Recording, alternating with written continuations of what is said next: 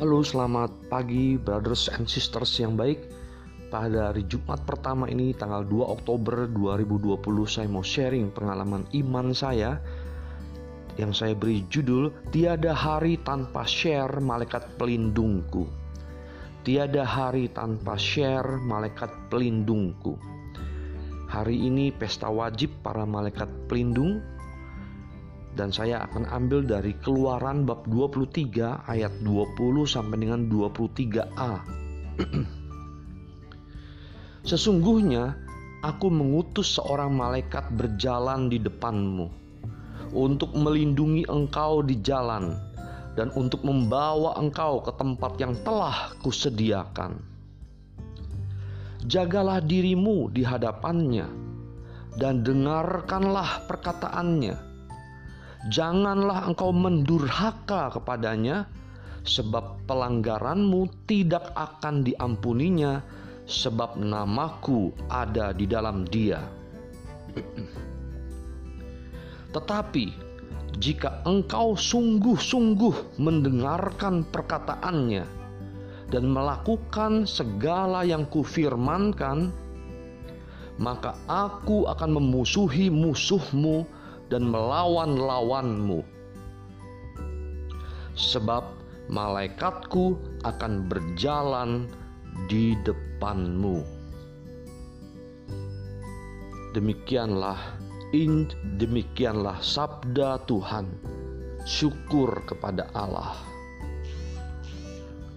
Brothers and sisters yang baik, hari ini saya mengikuti misa kudus live streaming di Gereja Santo Petrus dan Paulus Paroki Minomartani Yogyakarta yang membawakan khotbahnya homilinya ialah Pastor Andrianus Sulistiono MSF.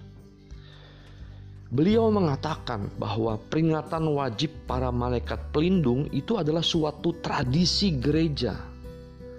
Ya tidak uh, kita sumber dari pengajaran iman Katolik kita, prinsip iman Katolik kita itu ada tiga dasarnya, yaitu dari kitab suci, ya, yang kedua dari kuasa mengajar gereja, ya, magisterium, dan yang ketiga ialah tradisi, ya, tradisi gereja. Nah, tradisi gereja inilah ya dari cerita-cerita yang dikumpulkan, dipertahankan ya eh, tentang peringatan pesta wajib ya para malaikat pelindung. Pastor Andrianus Sulistiono katakan tadi bahwa ada tiga hal yang perlu diperhatikan di dalam merayakan pesta para malaikat pelindung ini, yaitu 3T yaitu yang T pertama tahu ya. Tahu understand ya mengerti. Tahu itu kenal. Kalau saya lihat di kamus umum bahasa Indonesia tahu itu kenal mengerti sadar. Ya.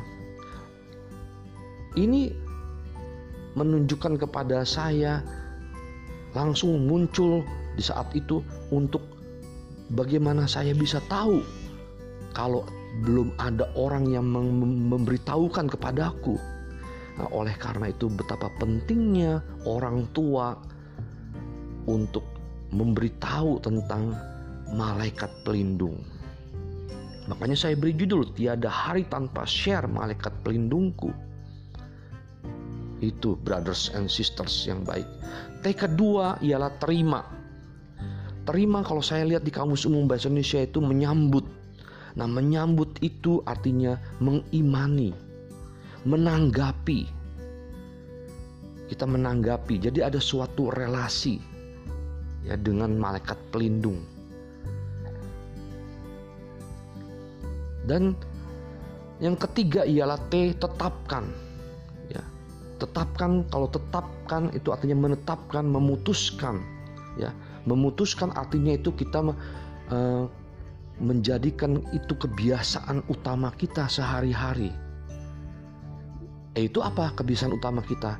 untuk berdoa, membaca kitab suci, ya, untuk belajar, untuk melayani Tuhan dan sesama, memakai sakramen-sakramen yang ada, terutama tobat dan ekaristi, agar kita juga mengenal, ya, menyadari, mengetahui, mengimani, lebih hidup lagi, yaitu kepada para malaikat pelindung, ya, terutama malaikat pelindungku masing-masing, brothers and sister juga.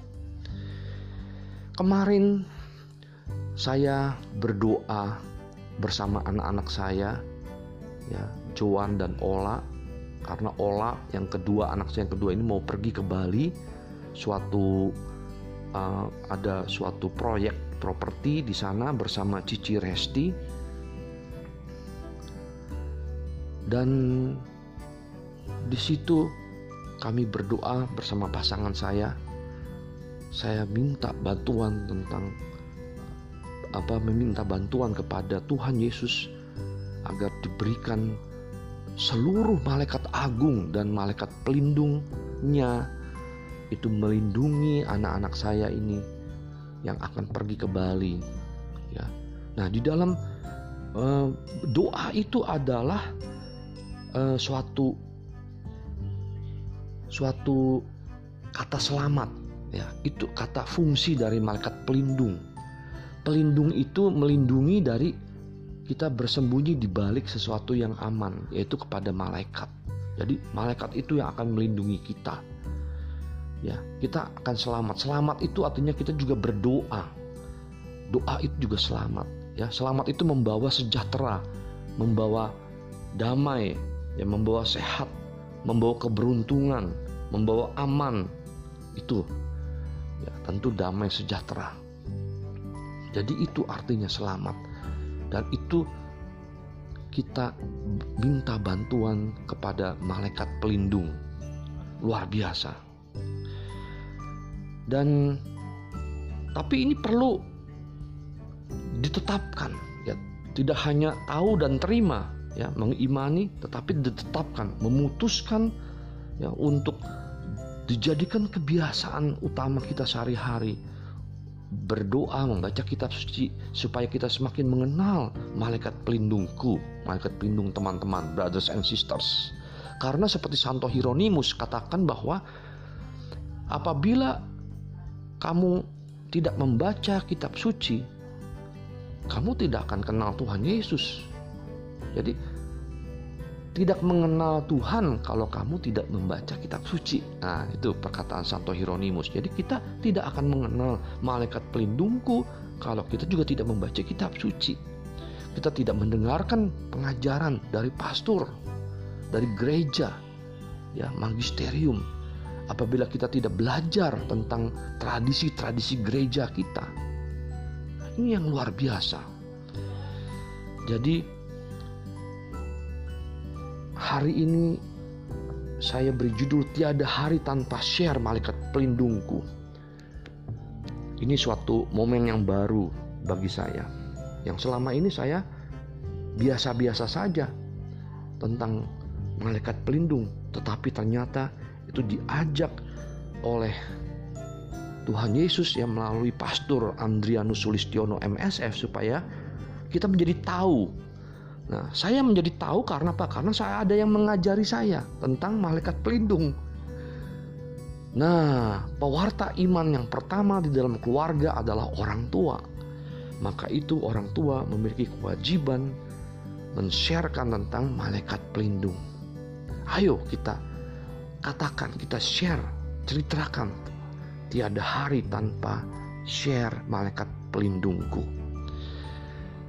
Oke, Semoga di masa era new normal ini kita juga minta bantuan kepada Tuhan Yesus untuk mengutus malaikat pelindungnya. Kita sadar ya malaikat agung dan seluruh malaikat agung dan malaikat pelindung kita masing-masing ya supaya kita dilindungi diberkati. Oke okay, brothers and sisters tiada hari tanpa share malaikat pelindungku. Bye